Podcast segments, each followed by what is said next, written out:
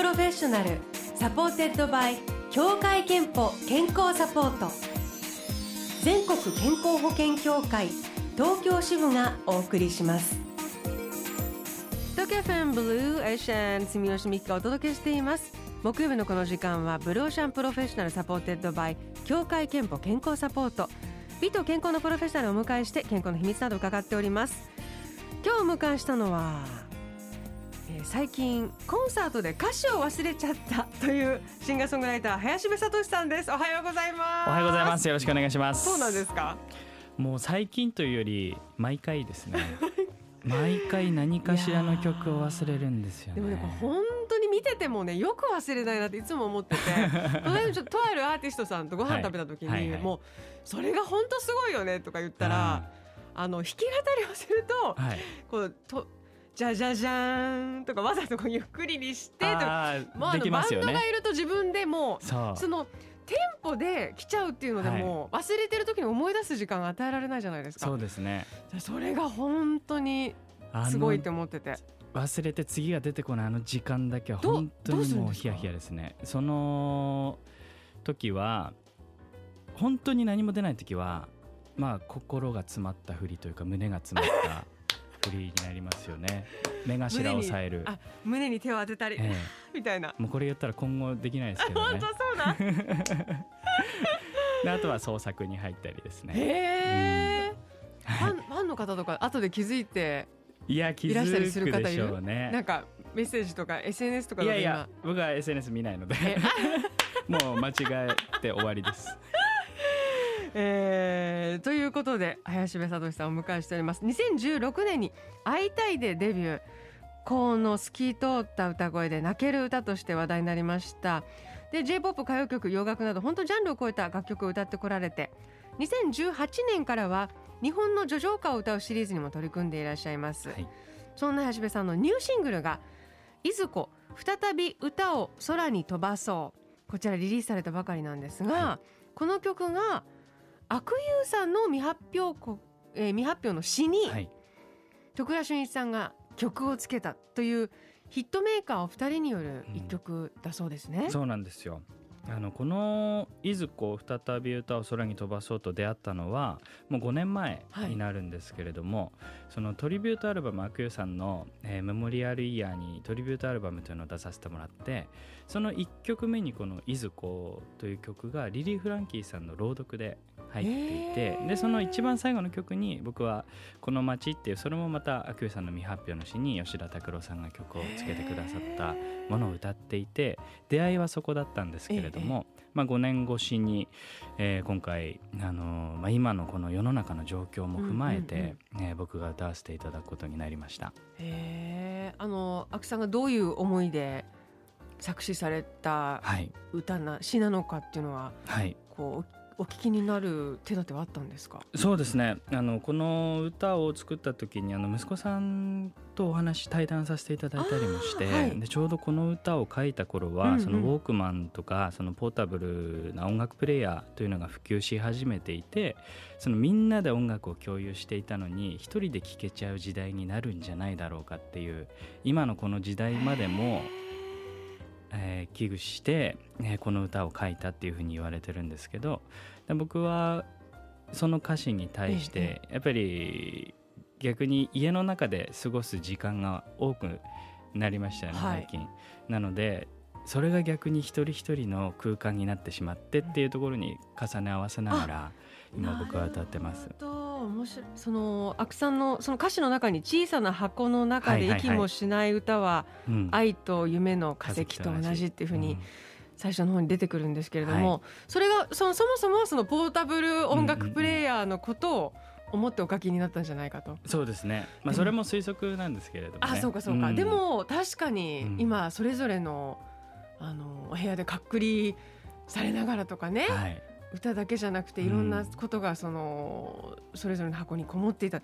本当そうですね、はい、僕もコンサートできない時期が続いたりしたので、家の中で完結してしまうような空間になってたのでだから再び歌を空にっていうところでは本当に共感できるなと思ってます。いやーでも阿久さんもこんなことがあって、うん。そんな風な思いで歌われるとかなんていうかだからこういう時になんかそういうその残っていくもの、はい。芸術とか、うん。時を超えて残っていくものって、なんか面白いなっていうか面白いですよね。その作った方の意思とか予想を超えて、何かもっとその、うん。背負う時がうん。あるっていうんですか？そうですね、うん。でも予想してたかのようなっていうところも感じますし、不思議ですよね。林田さんご自身は、はい、なんていうかもう音楽プレイヤーでいうと何世代で育ってからえー、と最初はでもカセットもありましたけど、うんうん。CD 最初に買ってもらったのは僕は松崎しげるさんの「愛のメモリへー」ーの CD でした、うん、そこから音楽に入って、えーそこからケミストリーさん EXILE さんっていうなんかこうハモることに楽しみを覚えて、えー友達と歌うっていうことをしていたりあとはまあディズニーが大好きなので全部暗記してディズニーの曲は歌ってましたね。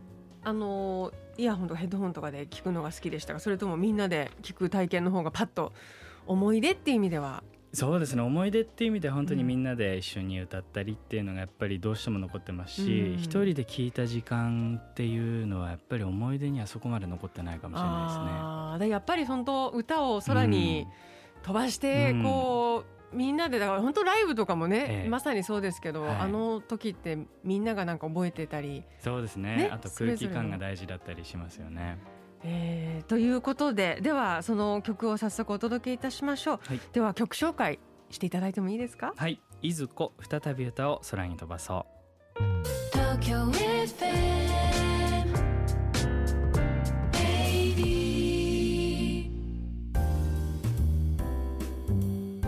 Blue Ocean Professional supported by 協会けんぽ健康サポート。今日はシンガーの林部智史さんをお迎えして、えー、阿久悠さんのお歌詞にねえー歌っていらっしゃるという話。そしてその曲「いずこ」再び歌を空に飛ばそうお聴きいただきました。いや本当にあのお声が綺麗で 透。明でいらしてそして日本語がすごくその、ええ。伝わってくると言いまあすか。本当ですか。ありがとうございます。ええ。それはやっぱ意識されていますか？日本語意識しますね、うん。あの特に叙情歌日本の童謡唱歌を歌い始めてからその例えば美濁音だったり、うん。そういうところは意識よりするようになりましたし、あとは言葉の単語単語っていうところで気をつけててやっぱり歌詞カードを皆さん見ながら聞くわけじゃないので、うんうん。うん。言葉がスッと入ってこなかったらもったいないなっていうことで単語は結構意識してますかね。今回の徳倉さんのメロディはいーに関してすごくあの感心したことがおありだったと聞いたんですけども。あの日本語にもやっぱりイントネーションがあって、うん。その「いずこ」っていう言葉もやっぱり「いずこ」ではないわけだって「飛べ飛べいずこ」っていうふううんにそのイントネーションに割と近いように作曲するんですよね。あー。で飛べっていうのも「飛べ」じゃなくてうん「飛べ飛べ」っていうふうになるほど。もうイントネーションになるべく近いように心に入ってくるようにそれはやっぱり、うん、当たり前にやられてるので素晴らしいことだなと思いました。なるほどね、じゃあそ本当にその達人が作詞をされえそれが生きるようにはい。また達人が作曲をされ、えはい。でそれを大事に歌っていらっしゃると。はい。へえでもあのー全くきっと違いますよね。そのどんな曲に乗るかによってその歌詞のイメージもだし歌いやすさとかもね。そうですね。ね？うん。その歌詞を伝えようとしてるのに「トベ」ってなっちゃうと あれってなっちゃうでしょうしそうなんですよね。そうかそれがあの美しさの秘密だったんですね。さああの後半は林部さんの健康元気の秘密伺っていきたいんです。が、はいまずはリスナーさん立川市のしんちゃんさん30代の方先月から週1回ジムに通い始めました。育児家事仕事のバランスを考えながらですが体を動かすと心も体もリフレッシュできるんです。筋肉量も増えるといいなといただいております。ありがとうございます。素晴らしいですね。林部さんいかがですか？この健康元気のために何かこう生活習慣食事習慣などをやってらっしゃることは。僕はですね、うん。あのやっぱりお仕事上結構気をつけてる方かなと思うんですけど、やっぱり歩くようにはしてるなと。おおウォーキングって言ってしまうと、うんうん。なかなかこう外に出るのも億劫だし格好もちゃんとしないとなと思うんですけど、散歩をする時間をちょっと増やそうって思うとすごく心が楽になるので、うん、1日1万歩以上歩いてますね。一昨日調べたら2万7千歩歩いてる日でしたね一昨日とかそれすごい。結構な距離じゃないですか？結構ですね時間にすると本当に5時間とか歩いてる。え5時間歩いたってこと？その日。そうですそうですそうです。それ歩こうと思って歩いたんですよねいやあのちょうど福岡でコンサートがあって、ええ。熊本と福岡の中日だったんですけどあの神社巡りをしていてなるほど。でも気づいたらそのぐらい歩いてるとかあるので。すごく楽しい形でそうですそうですそうでですきたんですね。だからなかなかお時間取れないと思うんですけど、うん。だから駅の階段はやっぱり使うとかそういうのはしてますね。ジムも通ってらっしゃる？ジム通ってますね。ジムに通ってからもう5年以上になりますけど、ええ。本格的に週3以上はい行けるようにしていて、でも週3すごい。1時間とかでそこは筋トレしかしないので。あ筋肉をつけたい。筋肉つけますね。代謝アップさせたいですしね。あそうですよね、あと心の健康面ではいかがですか？えっ、とリラックスうん。させようと思ってやってるのはあのアニメを見たりまあお酒も飲みますしえ、うん、前はその喉のためにお酒も全部やめてたりしたんですけどそのある程度やっぱりお酒を飲んでリラックスする時間ストレスが喉に一番良くないなっていうことにはなんか最近気づき始めたのでまあ限度はありますけど。なるほど。だからバランス取るのが大事ですよね、バランスはもうこれはでも皆さんそうなんじゃないですかね。えー、でもアニメ面白いですね。最近なんかハマっている最近はですね今期は「スパイファミリーとあとは「パリピ孔明」とかあのすごい音楽的なものがパリピ孔明？パリピ孔明。 party people？ party people ですね。どんなアニメなんですかこれ？これはもう音楽系が絡んでるので、はい。ぜひみんなに見ていただきたいなと思うんですけど、はい、え音音楽系っていうのはなんか音楽に関係する仕事の方が主人公みたいな。あの孔明が主人公なんです、ええええ。あの諸葛孔明はい。が有名な、が、えっと渋谷にこう転生してきてしまって。でそれでアマチュアの音楽メジャーデビューしたい女の子をサポートして軍師として働くっていう物語なんですけど。面白い。すごく面白いでも結構やっぱり音楽もの系に惹かれるってこと音ですか？楽ものはやっぱり。全部見てますね「ナナ」もそうですけれども、なんかそういうのは全部見てますし、うん、あとはもう本当に無意味なものを結構見たくて、うん。無意味なっていうのはもう自分が見尽くしたアニメとかもそうですしああとはその渋谷の本当スクランブル交差点の映像をずっと見ながら飲んだりしてますね。えそれはじゃあそこにあ存在するバーの窓から眺めながら飲む感じですね きっとあねと何も考えなくていい気分はね。いいなと思って。へえあの健康と向き合う機会健康診断には行っていますか、毎年行ってます。ね、自分のこう体を知るために健康診断大事ですよね大事ですね。ねうん特にもうお体を楽器として鳴らしてらっしゃるわけですよね。そうですね。あとは年齢重ねるにつれてですね。えーさあでは林部聡さんの健康の秘密を最後に伺いたいと思います。健康の秘密はまるまるですでお願いします。はい。健康の秘密は睡眠です。おそうなんですいやか。結局そうなっちゃうんですけど 今までの話何やったんやってなるんですけど、でもやっぱり寝ないと、うん、何に事もできないです。歩きね。歩きもできないですしお酒も残っちゃいますし。ロングスリーパーでもない？ロングスリーパーです。あー。8時間以上寝ないとあはじゃあちゃんと寝てらっしゃるというそうですね。ことで2万7千歩達成してるんですね。そうです。ありがとうございます。はい。先ほどご紹介したしんちゃんさんには3000分のクオカードをお送りします。あなたの健康の秘訣もぜひブローシャンホームページメッセージフォームからお送りください。さあ、えー林部聡コンサートツアー2022が始まったばかりで、えー先日ねあの九州に行ってらしたとお話でしたが、うん。えー、と首都圏は6月18日土曜日が上尾市文化センター、はい6月19日日曜日が相模女子大学グリーンホール。そして7月7日木曜日に船橋市民文化ホール、えーが控えています、うん。ツアーはでもそれこそあのはい。歌を空に飛ばせてきっと楽しいお時間になってるんじゃないですか。そうですね。今コンサートツアーのタイトルにこの「いずこ再び歌を空に飛ばそう」が入っていて、お客様も皆さん空に飛んでいただくっていう演出を考えてやっているのでどういうことだろう？ちょっとこれ来てのお楽しみか。来てのお楽しみですね。えー、面白い、はい。えーではお別れはいずこのカップリング。この街ピアノバージョンを聴きながらお別れしたいと思います、はい。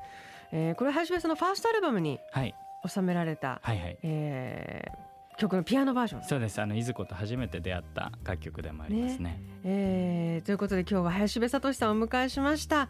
どうもありがとうございました、はいどうもありがとうございました